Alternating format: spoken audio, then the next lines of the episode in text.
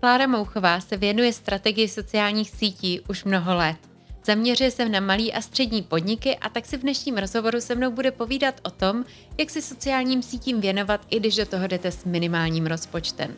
Tenhle ten rozhovor je extrémně snesitelný a srozumitelný. A myslím si, že během toho pochopíte, proč Klára patří mezi jednu z nejlépe hodnocených lektorek, kterou holky z marketingu máme. Kláro, co byl tvůj první účet na sociální síti? To už je hodně velká historie. Já jsem vlastně na sociálních sítích začínala asi, když mi bylo 13 a bylo to oficiální eh, české fórum ke hře The Sims 2. OK, a já jsem slyšela něco o téhle době. No, já jsem tam totiž psala příběh, kdy vlastně uh, tam byla komunita lidí, kteří byli právě jako kreativní a dělali vlastně jako fotky z té hry, že tam měli ty postavičky, hráli s nimi nějaký příběh a pak k tomu psali texty. Já jsem se vlastně díky tomu, kromě toho, že jsem se vybila, že jsem tam právě jako psala a z toho celkem jako i pramení moje láska k psaní a k onlineu, tak jsem se tam i naučila třeba jako s Photoshopem, protože jsem potřebovala ty fotky třeba upravit, protože v té hře to nebylo přesně tak, jak jsem si představovala a tak, takže jsem si tam i hrála trošku s grafickým designem a tak. Takže jako vlastně kariérní cesta k pozici social media manažera vede přes videohry. Může klidně, jako, určitě. Ne, mě na tomhle přijde strašně zajímavý, že jako v dnešní době se rodiče strašně bojí, že jako co dělají děti online a že hrajou ty hry a prostě jako, uh, že natáčejí právě nějaký videa na TikTok a podobně. Ale přitom jako ty děcka se u toho naučí právě stříhat video, prostě dělat grafiku a tak. A to jsou jako strašně důležitý skilly pro budoucnost. Jako na tom právě potom dokážou postavit klidně kariéru. To je pravda, já jsem nedávno potkala paní, která vlastní eventovou agenturu, vyprávěla mi o dceři, která stříhá na TikTok a jaký učí stříhat něco, co ona potom prodává velkým klientům. To je super, to je boží.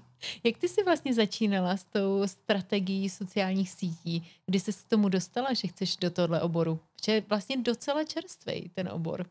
To jo, já jsem, myslím si, že jsem byla v poměrně jako v začátcích, samozřejmě jsou tady jako lidi, kteří to dělali ještě jako mnohem dříve, ale já jsem se k tomu vlastně dostala během studia, protože já jsem právě kvůli tomu, že jsem ráda psala, tak jsem šla na žurnalistiku. Ale čím víc jsem toho vlastně o novinařině věděla, tak tím víc jsem věděla, že to nechci dělat, že prostě tohle to mě jako nebaví, že nechci být ten člověk, co bude honit celebrity nebo politiky a strkat jim mikrofon před pusu, že to jako fakt není úplně to, co by mě bavilo. A tak jsem potom eh, vlastně tam přičuchla i trošku k marketingu a šla jsem na studia nových médií. A tam jsme měli přesně, to bylo myslím v roce 2012 nebo něco takového, tak jsme měli předmět uh, o marketingu na sociálních sítích. Byl to právě takový úplně prostě ten začátek toho marketingu. A tam jsme dokonce i dělali, ten předmět byl úplně super a dělali jsme tam i první strategii pro sociální sítě pro reálného klienta. Že jsme se i s tím klientem sešli a prostě dělali jsme tu strategii a mě to strašně chytlo, mě to začalo strašně bavit. Takže jsem pak začala chodit i na konference a právě jako takový to, jak bylo tehdy Internet Info, dělalo spoustu různých konferencí, firmy na sociálních sítích a tyhle ty různý marketing Monday a podobně. Tak jsem začala obrážet vlastně všechny tyhle ty akce a díky tomu jsem se vlastně dostala potom k marketingu na sociálních sítích. No já přemýšlím, že my jsme se tehdy museli na nějaký z těch akcí určitě potkat, protože to byla ta doba, kdy já jsem začínala a začínala jsem i se sociálníma sítěmi a tak. Hele a říkáš rok 2012, máme teďka o deset let později. Jak se to podle tebe proměnilo, ta role jako člověka, který vlastně pomáhá značkám na sociálních sítích? Tak oni se hlavně strašně proměnili sociální sítě, že tehdy, když jsme to dělali, tak uh, já jsem vlastně potom, co jsem vystudovala tenhle ten předmět, tak jsem potom nastoupila do svojí první agentury, to byla taková úplně mikroagentura, uh, kde jsme právě jako dělali uh, sociální sítě pro klienty. A ta agentura patřila vlastně američance, která žije tady v Praze a ona měla přesně takový ten prozákaznický přístup a učila nás právě, jako, že na všechny komentáře se musí odpovídat a že když má někdo nějakou reklamaci, tak to s ním musíme řešit a tak dále. A to tehdy mi přijde, že tady bylo strašně jako nevýdaný, že tehdy bylo takový to, že člověk nechtěl nic reklamovat, protože by tam ještě dostal vynadáno, prostě co si vymýšlí a podobně. Hmm. Takže tohle to mě strašně jako naučilo ten základ a od té doby se to hrozně posunulo, že tohle to už mi přijde, že je jako standard, že všichni jako víme, že skrývat komentáře na sociálních sítích a nereagovat na zprávy je fakt jako blbý pro značku a neměli bychom to dělat. Hele, a vlastně ty už eh, se strategií sociálních sítích eh, radíš značkám docela dlouho. Než se vrhnem do toho, proč je vůbec ta strategie důležitá, eh, pojď mi třeba dát nějaký jako vývoj těch klientských požadavků.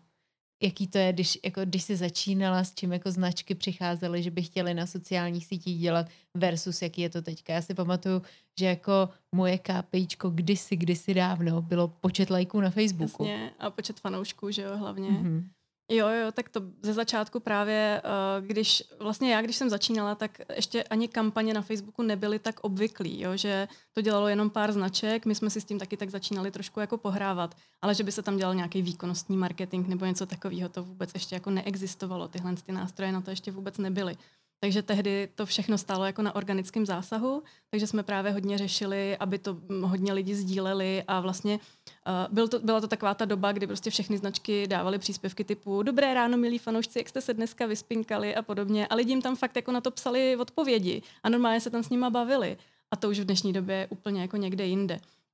Pak se vlastně, já jsem potom nastoupila do větší agentury a tam jsme měli zase, to bylo podle mě taky takový jako jedno období, který bylo kolem toho roku 2015-2016, kdy vlastně jako všichni, protože uh, nikdo neměl pořádně jako content na social, neměl jako fotky, tak se dělali takový ty jako Photoshop disasters, prostě takový ty jako pekla, kdy se klíčoval prostě uh, produkt do nějaký jako hrozný fotky z fotobanky, protože prostě nebyly jako originální fotky.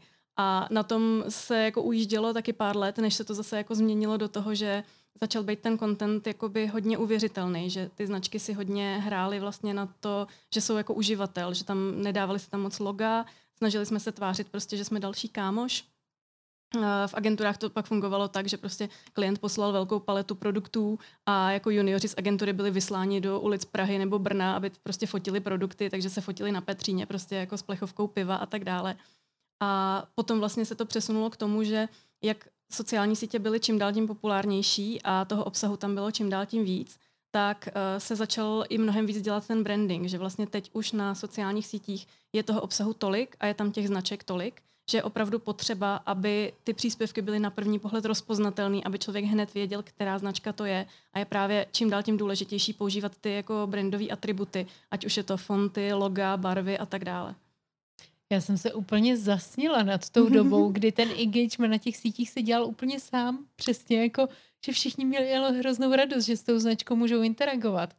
No a když jsme se dostali k tomu, už jako jsme nakousli, vůbec strategie sociálních sítí, když se uh, tohle to řekne, co si pod tím mám představit, když jako značka si, jako mi, za mnou někdo přijde a říká, hele, tohle bys měla dělat. Co vlastně mám chtít, co mám požadovat, jak takový dokument vypadá, co obsahuje. No, když se řekne strategie, já jsem zaměřená hlavně jakoby na ty menší a střední klienty a když jim řeknu strategie, tak oni většinou úplně tak jako chytí takovou paniku, začnou se tak trošku jako klepat, protože si představují, že je to něco, za co musí dát čtvrt milionu nějaký velký agentuře a budou z toho pak mít prostě 100 stránkový PDF, kterým se budou muset řídit a podobně. Ale co se týká jako sociálních sítí, tak tam podle mě ta strategie je vlastně o dost jednodušší a není potřeba právě nad tím takhle jako hluboce uvažovat a prostě řešit to jako s nějakou jako slovutnou agenturou a podobně. Protože vlastně ta strategie pro sociální sítě by měla vlastně stanovovat, jaký jsou cíle pro tu značku, čeho chce dosáhnout pomocí těch sociálních sítí a uh, komu to chce komunikovat, kdo je ta cílová skupina jak se to bude měřit, jak se to bude právě jako vyhodnocovat, jestli se ty cíle plní nebo neplní a prostě co se tam bude komunikovat. Ono to všechno tak jako do sebe zapadá jako pucle, že to pak dává dohromady uh, takovou vlastně jako jistotu, že mně připadá, jak se ptala předtím na, na to, jak se to vyvíjelo, tak dříve všichni si zakládali, nebo všechny firmy si zakládali sociální sítě prostě proto, že se o tom mluvilo a že to bylo cool, tak prostě musíme mít Instagram, protože prostě všude se mluví o Instagramu. A neřešili tolik, jako proč ho vlastně mají, a teď uh, mi připadá, že ta, ta doba se tak jako změnila a tím, že prostě tady vycházíme teďka jako z pandemie a samozřejmě čeká nás nějaká krize, která už prostě přichází, je vysoká inflace a tak dále, tak i firmy musí škrtat rozpočty do marketingu. A právě tohle to jako budeme mít Instagram jenom proto, aby jsme jako byli na Instagramu, tak to už je prostě jako strašně špatný přístup, protože ty potřebuješ vědět, jako jestli ti to opravdu do toho biznisu něco přináší, jestli to k něčemu je a pokud to k něčemu je, tak právě jako jaký jsou ty čísla a jak, jaký je na to navázaný budget a podobně.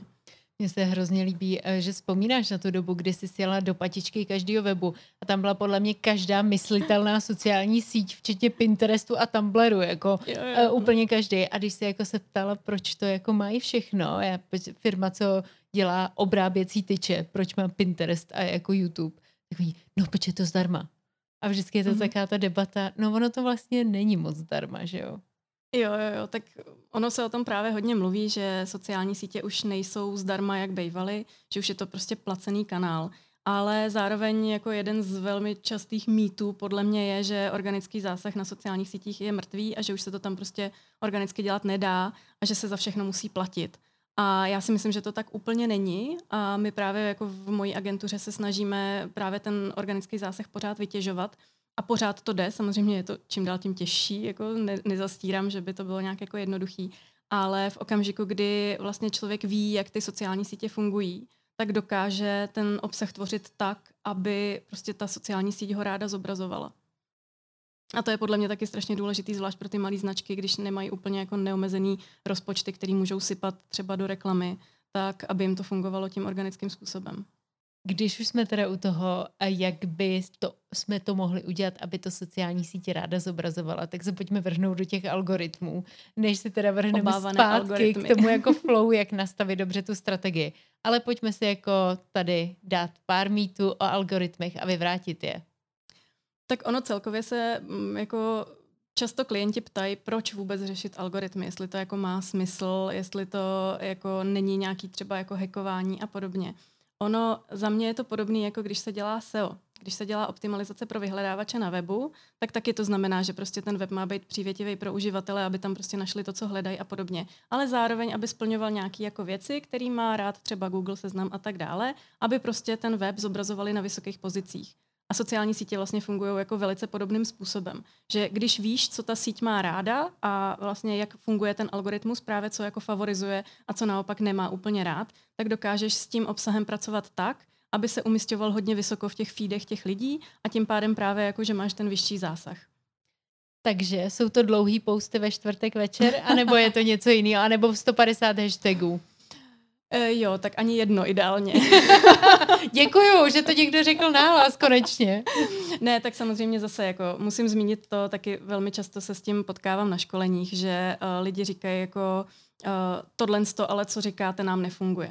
Jo, samozřejmě vždycky to třeba, co já říkám na školeních, nebo to, co se dočtete jako u mě na, jak na socky, nebo v nějakých článcích a podobně, tak to jsou nějaký best practices, které můžou fungovat, ale nemusí fungovat. A samozřejmě záleží i na oboru toho klienta. Takže třeba zrovna v politice ty dlouhatánské příspěvky mají smysl, protože samozřejmě tam potřebuješ uh, vyargumentovat ten svůj postoj a potřebuješ to tam prostě pořádně popsat a nemůžeš to jako udělat čau lidi a tři věty. Jako, no, můžeš, jako Babišovo, vlastně. dnes jsem tady a jako fotka taky, ale chápu, co říkáš. Jo, jako, ale prostě jako v některých případech je prostě oprávněný, že, že je ten příspěvek delší, ale pokud se bavíme o normálních jako korpor, uh, o normálních komerčních brandech, tak tam většinou nemá smysl prostě vymýšlet, jako kdo ví co. A naopak lidi na sociálních sítích ten obsah konzumují vlastně hodně zkratkovitě.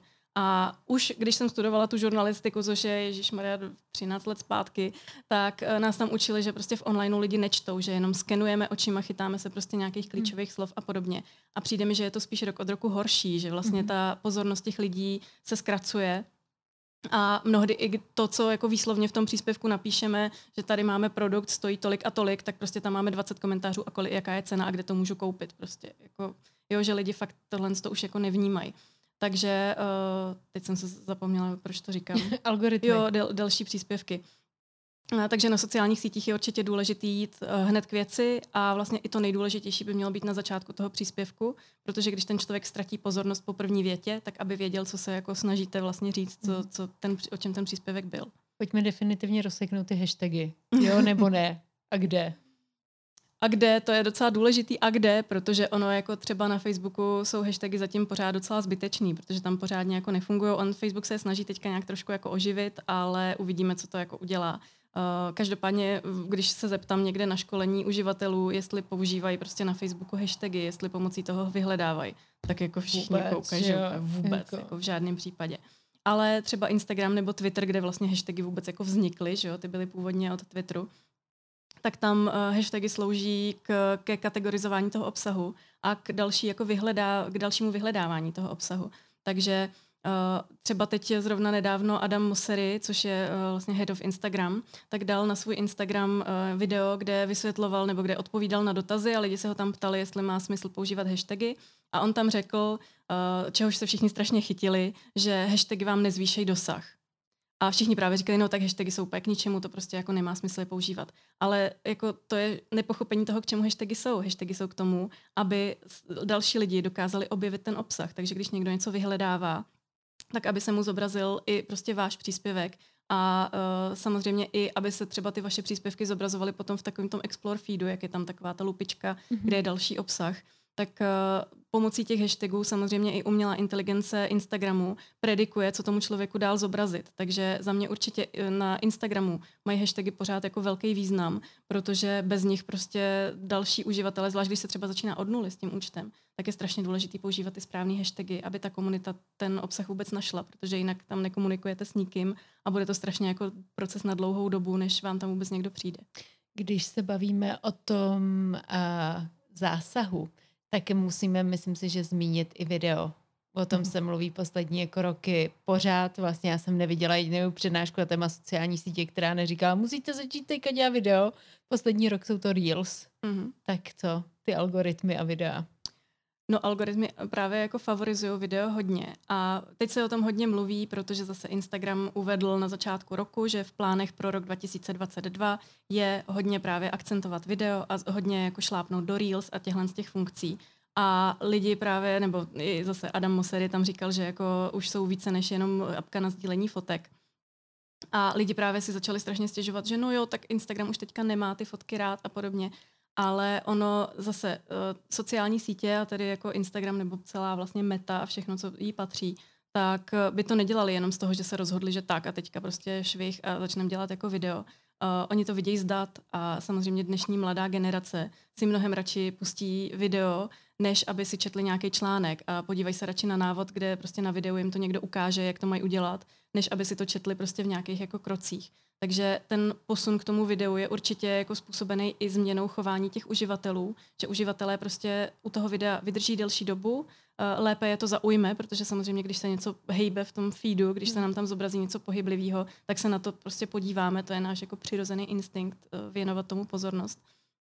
Eh, takže právě i proto vlastně sociální sítě čím dál tím víc tlačí video. A další pohled potom je samozřejmě to, že uh, z rodiny Meta jsou jako největší sociální sítě Facebook, Instagram a další, co jim konkuruje na světě, je YouTube. A Facebook sice teďka hodně řeší TikTok, protože prostě TikTok je pro ně obrovitá konkurence, která extrémně rychle roste, ale YouTube je takový stabilní hráč na poli videa a Facebook se snaží s ním samozřejmě jako dorovnávat krok, takže tím, že video na YouTube velmi dobře hmm. funguje, tak Facebook i začal zobrazovat takový ty, když teďka nahrajete nějaký video, tak vám tam napíšou, nejlepší je dávat delší video, než jsou čtyři minuty a tak dále a tyhle ty věci, že se snaží lidi tlačit do toho, aby vlastně u videa na Facebooku trávili více času, aby byl srovnatelnější vlastně s YouTubem. Já myslím si, že jako třeba ta mladá generace, jsem nedávno četla statistiku, že pro ně třeba YouTube vzdělávací kanál číslo jedna vlastně Rozhodně. jako vyhledávací síť číslo jedna, vlastně mhm, všechno mm-hmm. jako se děje na YouTube a myslím si, že je jako super, že o tom mluvíme tady. Hele, ty jsi narazila, pojďme si dát, uh, kromě toho, že se tady bavíme o algoritmech, pojďme si dát takový dvě case studies, jo, uh, který spolu projedeme.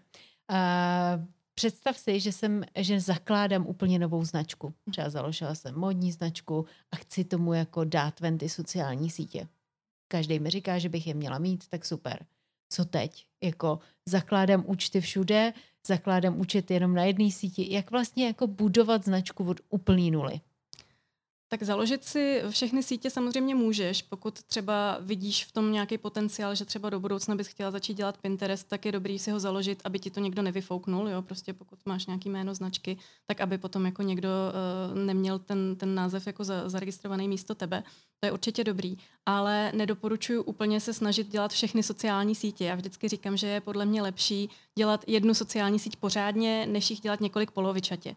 Protože zase, jak jsme se bavili o, o tom, že dneska už by opravdu měly ty sociální sítě k něčemu sloužit a přinášet vlastně peníze do toho biznisu, tak pokud je děláš, jako děláš všechny, ale ne pořádně, tak ti samozřejmě nebudou nic přinášet zpátky. Takže je za mě lepší vybrat si jednu hlavní síť, která prostě pro tebe bude ta hlavní a budeš jí věnovat teďka jako většinu svý, svý kapacity, kterou na to máš a po, snažíš se jí dostat prostě do nějakého jako stavu, aby ti to fungovalo a teprve v okamžiku, kdy už to jako funguje, víš, že to máš jako zaběhlý, máš zaběhlý ty mm-hmm. procesy a podobně, tak můžeš pak přidávat třeba další.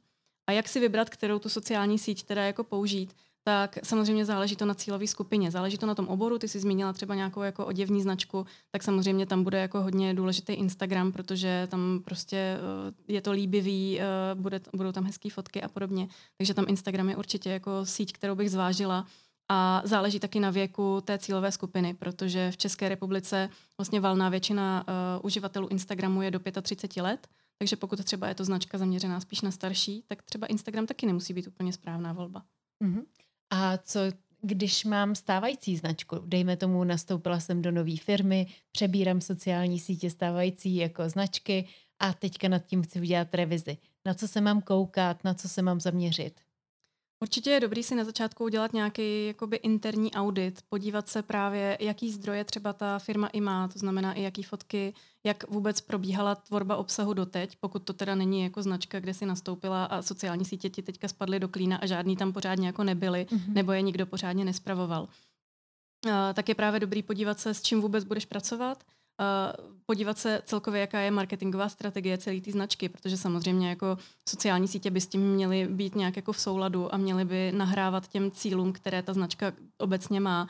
To je taky často jako podle mě opomíjená věc, že prostě je nějaký social oddělení, pak je nějaký marketingový oddělení a moci spolu nepovídají a to taky není za mě úplně a dobrý. A bože salesový oddělení. No ano, jo, jo, jo určitě. Jo, takže tohle to všechno by mělo pracovat nějak jako dohromady, aby, aby to všechno dohromady fungovalo.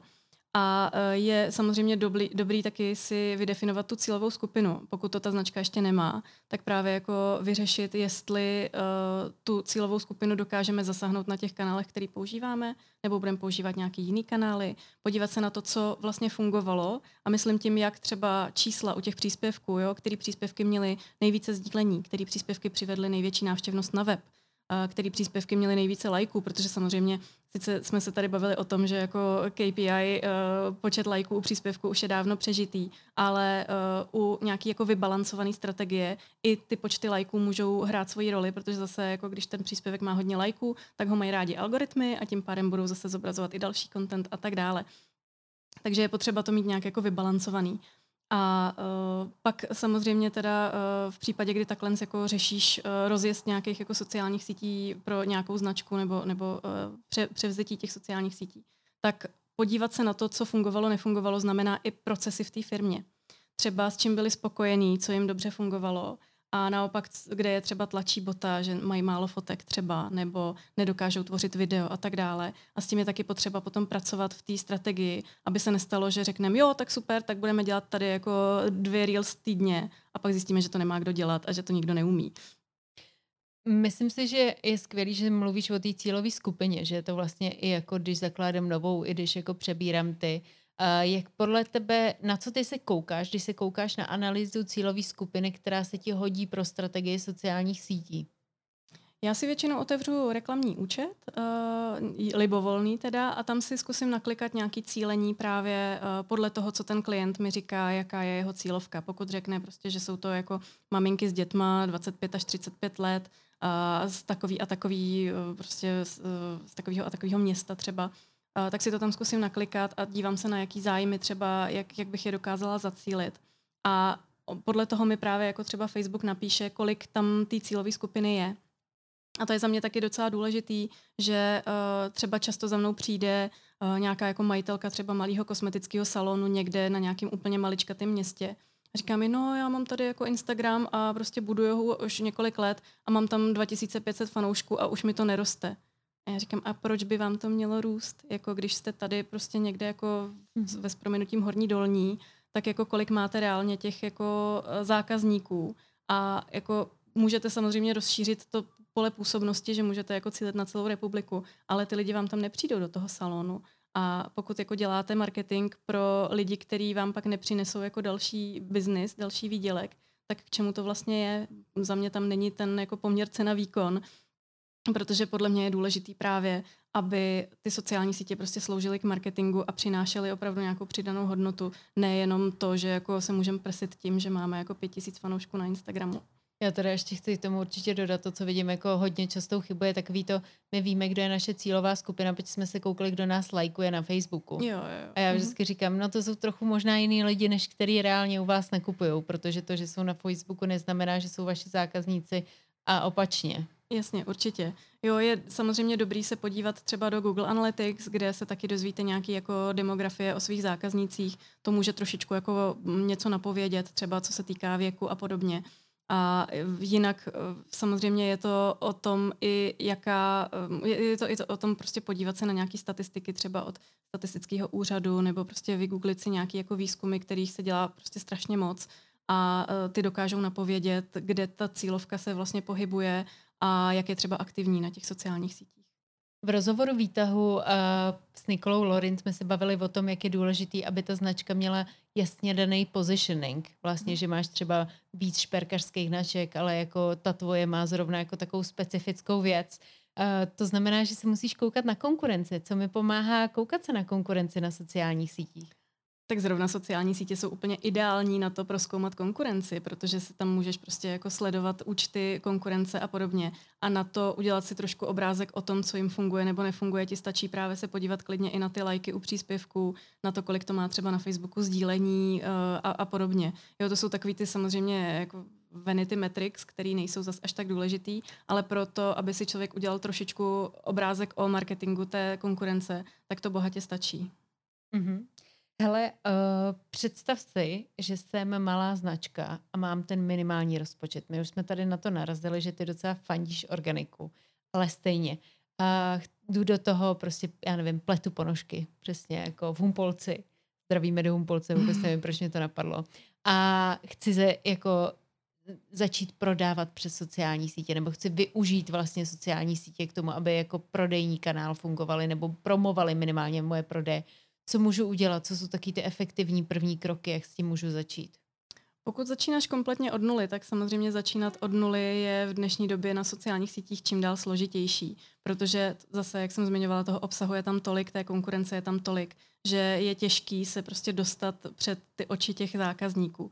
Takže určitě je dobrý se trošku obrnit trpělivostí a zároveň doporučuji takhle, když se začíná kompletně jako z ničeho, tak aspoň do začátku dát nějakou, nějaký peníze do propagace. Protože ta propagace může pomoct tomu získat tam aspoň první fanoušky, eh, získat tam trošku první dosah. Uh, protože jinak se mi zase často stává, že třeba přijde takovýhle klient, který chce spustit sociální sítě a řekne, no ale nemáme na to budget, uh, ale chceme si vás zaplatit, abyste nám tam tvořila content. A potom ten klient vlastně platí několik měsíců za to, že já jim tam tvořím content, ale nikdo ten content nevidí. A je to potom pro toho klienta vlastně strašně odrazující, že si říkají, no tak my tady prostě mluvíme do zdi, to je úplně k ničemu, to vůbec nemusíme dělat. Takže nějaká jako uh, investice do těch reklam a nemusí to být prostě vysoká investice. Jo? Já často, když pracuji s těmahle malýma podnikatelema nebo malýma značkama, tak začínáme jako třeba na pěti tisících měsíčně. Jo? Jsou to fakt malé částky, ale už můžou pomoct prostě trošičku ten, ten profil jako nabůstovat, aby tam přišli ty první lidi a vlastně, aby i ten člověk si ověřil, jestli uh, ten produkt se na těch sociálních sítích vůbec bude líbit. No a když už jako nějaký fanoušky mám, už jsem zavedenější, dejme tomu moje ponožková značka z Humpolce má třeba 800 uh, sledujících na Instagramu, vlastně docela dobrý engagement, tak co teď, jak můžu začít prodávat? Začít prodávat uh, je určitě... Nebo zvýšit prodeje. Zvýšit prodeje. Zvýšit prodeje, uh, pokud mluvíš teda pokud mluvíš o tom Instagramu, tak tam je určitě dobrý využívat funkce, který právě prode, pro prodeje Instagram má. Takže je to třeba zprovoznit si nákupy na Instagramu, mít tam takový ten shop, možnost označovat uh, produkty v, ve svých příspěvcích, protože tohle se potom i zobrazuje vlastně lidem na takové té další záložce s tím nákupním košíkem a tam díky tomu zase tě můžou objevit další potenciální zákazníci. Eh, není úplně nutný podle mě ze začátku hned začít jako pumpovat velikánský prachy do reklamy, pokud na to prostě ten klient nemá, tak to není nezbytně nutný. Eh, je ale dobrý sledovat trendy, co na těch sociálních sítích zrovna frčí. Už jsme se tady bavili o Reels, ty jsou zrovna v dnešní době prostě extrémně jako virální, mají velký virální potenciál, tak je dobrý třeba začít právě tvořit nějaký videa, začít, tvořit, začít tvořit nějaký Reels, protože ty můžou uh, zase jako se zobrazovat dalším lidem a upozornit na tu značku dál. Já jsem teďka narazila na to uh, začít prodávat versus zvýšit prodeje versus. A to ne, mě vede k něčemu, o čem se tady bavíme celý rozhovor, a to je nastavování správných cílů pro uh, sociální sítě. Dělali jsme si trošku srandu z toho, že jsme dřív sledovali počet lajků. Tak co teďka mám sledovat, když teda nemám sledovat počet lajků? To záleží zase na cílích té značky. Může to být počet prokliků na web, který prostě přijdou ze sociálních sítí, jo? takže používat UTM parametry v odkazech a zjišťovat podle toho, kolik lidí mi přišlo na můj web což můžou používat třeba i blogeři, pokud mají nějaký blog uh, nebo nějaký prostě třeba nějaká food blogerka, která publikuje recepty, tak může taky zjišťovat, jestli z těch sociálních sítí chodí lidi na ten, uh, na ten její blog. Uh, může to být relevantní i tímhle způsobem. Uh, dají se dělat i kampaně vlastně na generování potenciálních zákazníků, takže potom samozřejmě uh, je to KPI, kolik těch zákazníků jsme přesto získali. Můžeme sledovat klidně i jenom dosahy, pokud chceme budovat značku a jedná se nám opravdu o to, že něco spouštíme, nikdo o tom ještě neví a chceme vlastně to dostat mezi lidi, tak můžeme klidně sledovat dosahy a jak moc lidí jsme vlastně za ten měsíc zasáhli a samozřejmě já spíš než, že bych doporučovala sledovat ty uh, absolutní čísla, které vám tam Facebook píše, nebo jakákoliv jiná sociální síť, tak spíš doporučuji sledovat ty trendy, jestli se to meziměsíčně, jestli to roste nebo jestli to klesá a potom tohle to právě pomůže rozklíčovat, proč to roste nebo proč to klesá, co máme dělat jinak, co máme dělat stejně a podobně. Mm-hmm, super. A co jsou nejčastější mýty na téma sociální sítě, se kterých se, se potkáváš u svých klientů, malých středních podniků? Jeden ten mýtus už jsme tady zmínili a to je, že organický zásah je mrtvý. To je můj oblíbený mýtus a s tím neustále bojuju. A další můj oblíbený mýtus je, že eh, na Facebooku nebo na Instagramu musíme být všichni, protože kdo není na Facebooku, tak jako by nebyl. A já si myslím, že u značek tohle to neplatí, protože právě jako pokud ta značka nemá co říct lidem, nebo pokud tam nemá tu cílovou skupinu, prostě pokud vyrábíte, já nevím, kuličkový ložiska, tak asi není úplně důležitý pro vás tvořit content na Facebook. Neříkám, že to nejde, samozřejmě všechno jde, když je k tomu nějaká jako adekvátní strategie, Takováhle firma třeba může používat uh, sociální sítě pro employer branding, takže tím jako na, vlastně uh, schání nový lidi do firmy, ukazuje tam, jaká je jejich firmní kultura a podobně. To může fungovat velice dobře, ale pro prodej kuličkových ložisek to asi nebude úplně ten pravý kanál. Myslím si, že rozhodně souhlas. Uh, hodně tady mluvíš o tom, že je důležitý sledovat trendy. Kde ty sleduješ trendy a novinky? Já je sleduju u tebe na Instagramu, tím jsem to vyřešila, ale jako kde je sleduješ ty? Uh, já se hlavně snažím sledovat přímo zdroje od těch sociálních sítí, protože uh, třeba v Česku mi přijde, že často uh, když píšou novináři něco o novinkách na sociálních sítích, tak jsou to často lidi, kteří v životě třeba nespravovali facebookovou stránku a v tom překladu se mnohdy jako ztratí to, to co bylo jako tím prismatem nebo to, co bylo tím tou nejdůležitější věci, věcí z toho, co teda ta sociální síť zrovna jako co ta sociální síť zrovna vlastně oznámila nového. Takže já se dívám na přímo blogy eh, Facebooku, Instagramu, eh, kde oni mají přímo prostě takový svůj newsroom, kde dávají prostě jako tiskové zprávy. Eh, teď právě Adam Mosery, kterýho jsem tady už několikrát zmínila, což je vlastně vedoucí Instagramu, tak ten hodně šlápnul do svého Instagramového profilu a vlastně každý týden tam dává nějaké nové video, kde informuje o novinkách, co zase Instagram chystá, odpovídá tam na dotazy a podobně a má to docela hezky zpracované. Takže toho docela doporučuji taky sledovat. Případně i vlastně sociální sítě mají účty na sociálních sítích, kde právě jako dávají různé třeba i typy, jak na marketing a podobně, nebo tam dávají case studies a podobně, jako jsou třeba eh, Instagram Creators a podobné účty, tak ty taky dávají docela zajímavý obsah. Uh, jinak já sleduju spíš ty zahraniční weby, protože tam obvykle mi přijde, že ty novinky jsou rychlejší, než když, kdy, kdy jsou u nás. Takže já mám ráda třeba web VR Social Media, který vlastně ovšem informuje neuvěřitelně rychle. Tam se mnohdy jako dozvím o něčem uh, novým ještě dřív, než uh, se o tom dozvím přímo mm. jako od zdroje.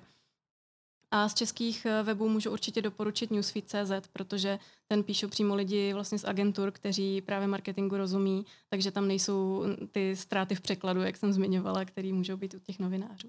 Já určitě doplním dva svý oblíbený další zdroje, kromě tvého Instagramu, a to je Eliška Vyhnánková, má svůj Jasně. vlastní newsletter, a potom Mat Navara, má mm, svůj Matt vlastní. Navara, a ten je skvělý. Ten má strašně nadupaný newsletter, ale jako mnohdy pro mě je to až trošku too much, že on tam jde strašně do detailu, že jako tady Instagram testuje prostě změnu tlačítka z červeného na modrý a podobné věci. Jo. A to už potom já jako přeskakuju, protože to už bych byla zahlcená komplet. Je to možná takový ten seniornější obsah, ale ať jako jdeme do toho. Hele, uh, co ještě poslední věc, co používáš za nějaký nástroje, bez kterých by se určitě nehla? Mluvila jsi tady o reklamních systémech, do kterých se jdeš třeba koukat na ty cílovky, padly tady UTM parametry, který si třeba sleduješ, já nevím, v Google Analytics. Mm-hmm. Co ještě používáš za nástroje, bez čeho se rozhodně nehneš?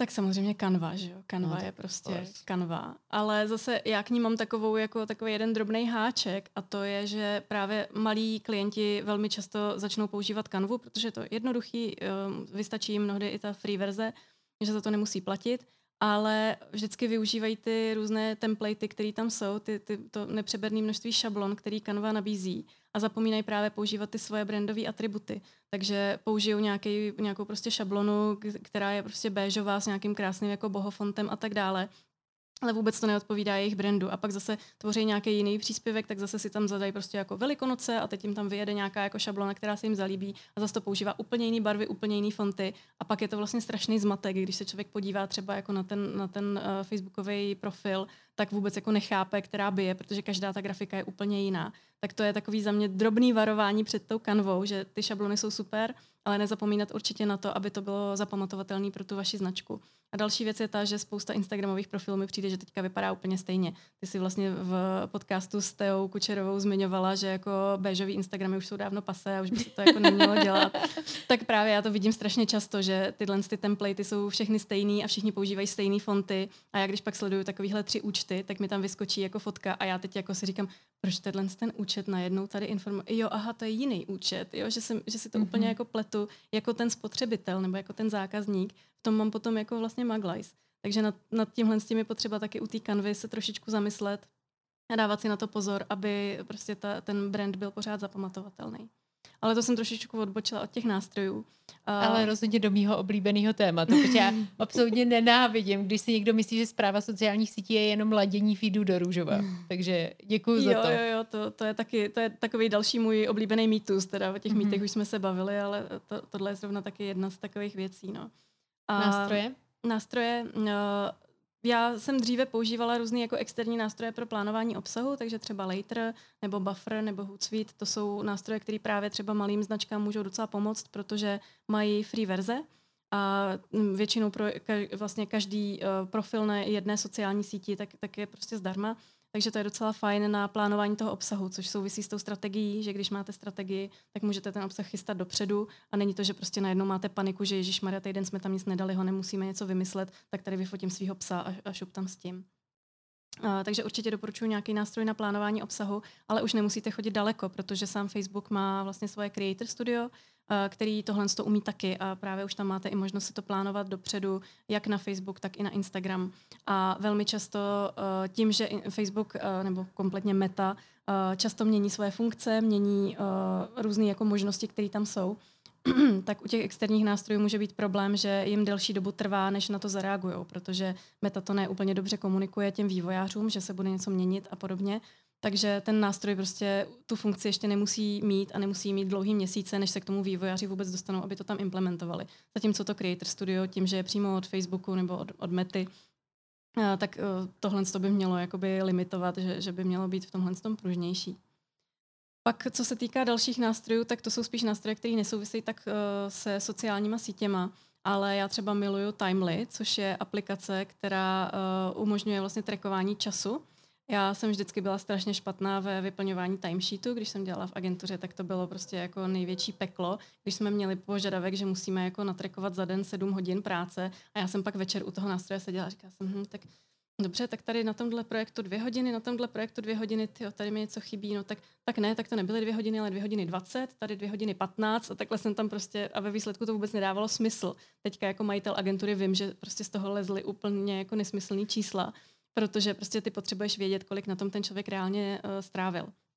Takže Timely je, je to sice placená služba, ale funguje to tak, že ty si vlastně na, nainstaluješ jejich doplněk do počítače a ono ti to potom vlastně na timelineu uh, sepisuje, v jakých oknech si zrovna pracovala. Takže tam vidíš přesně, že si 25 minut dělala prezentaci, pak si jako 15 minut uh, browsovala po Facebooku a takhle. A má to tam i umělou inteligenci, takže to ví, že když uh, jsem byla v Keynote a připravovala jsem prezentaci, která se jmenovala HZM, tak to má natrikovat na holky z marketingu a podobně. Tak teďka se mě úplně vyděsila, protože podle mě jako někdo, kdo mi řekne, kolik času trávím na nějakých bizarních webech, jako úplně černý na bílém. No, anyway. Hele, uh, když jsem malá značka, sledovala jsem náš rozhovor, co jsou tři nejhlavnější věci, které chceš, abych si z toho odnesla? Tři nejhlavnější věci. Uh, pokud uh, chcete dělat sociální sítě a chcete, aby vám opravdu něco přinášely, tak určitě sledujte algoritmy. Ono se o tom eh, teďka v poslední době často i mluví, že eh, vykašlete se na algoritmy, prostě tvořte obsah tak, aby vás to bavilo a podobně. Už jsem na to dostala i dost uh, otázky na svých školeních, že jako, ale tady prostě tenhle ten youtuber, který má 4 miliony followerů na, na YouTube, tak říkal, že je to nesmysl a že prostě máme tvořit obsah tak, aby nás to bavilo. Ale to je za mě trošku jako nepochopení, mez, že je rozdíl mezi tím, uh, když děláte pro značku a když prostě to používáte pro marketing a snažíte se na tom vydělat tím, že tam budete prodávat svoje služby nebo svoje produkty. A druhá věc je, když jste tvůrce, když jste nějaký influencer, youtuber, instagramer a podobně, tak samozřejmě ti mají trošku jinou pozici, protože musí neustále sociální sítě živit novým obsahem. A samozřejmě to musí bavit, protože když je to nebude bavit, tak to na tom obsahu bude vidět, lidi to poznají, budou se odhlašovat a ten prostě instagramer, youtuber na tom nevydělá. Takže tam je ta pozice trošičku jiná. Ale vy, když se snažíte uh, použít sociální sítě k tomu, aby propagovali váš, vaši značku, váš brand, tak musíte pracovat s těmi algoritmy v souladu, uh, abyste je právě vytěžili, abyste z těch sociálních sítí vytloukli co nejvíce. Takže to je za mě taková jako jedna rada. Uh, další rada je určitě mít teda strategii. Protože bez strategie nevíte, jestli plníte svoje cíle a podobně. Já mluvím často o těch cílích a to je možná ta třetí rada, kterou tady můžu dát. Stanovit si nějaký cíle. A teď říkám nějaký, což jako samozřejmě seniorní marketéři země úplně jako tady po, pošplhají pozdi, ale tím, že pracuji s těma malýma klientama, který mnohdy jsou jako marketingem naprosto nepolíbený, tak říkám, klidně si stanovte jako nějakou metu, kam se chcete dostat během tří měsíců, že chcete prostě, aby vám Instagram vyrostl o 200 fanoušků nebo tak. My jsme se bavili o tom, že jako sledovat fanoušky je nesmysl, ale když nemáte vůbec žádný cíl, nemáte vůbec žádnou takovouhle jako metriku, tak uh, vlastně potom je to takový jako, hm, tak, tak nám to roste pomalejš, než jsme mysleli, no, tak, tak je to vlastně celý naprt a Instagram nás nemá rád a podobně.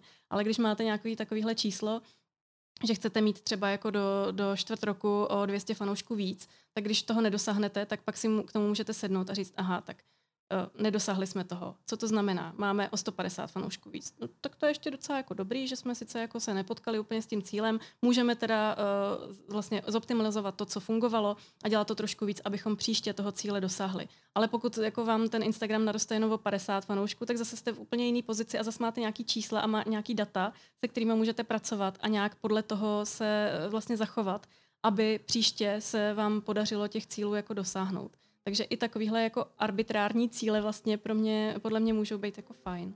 Mně přijde, že fráze nastavte si metu je docela jako symbolickým je meta. metakoncem jako by tohohle z toho rozhovoru. Děkuji moc, že jsi přišla a těším se na další tvoje školení. Díky moc.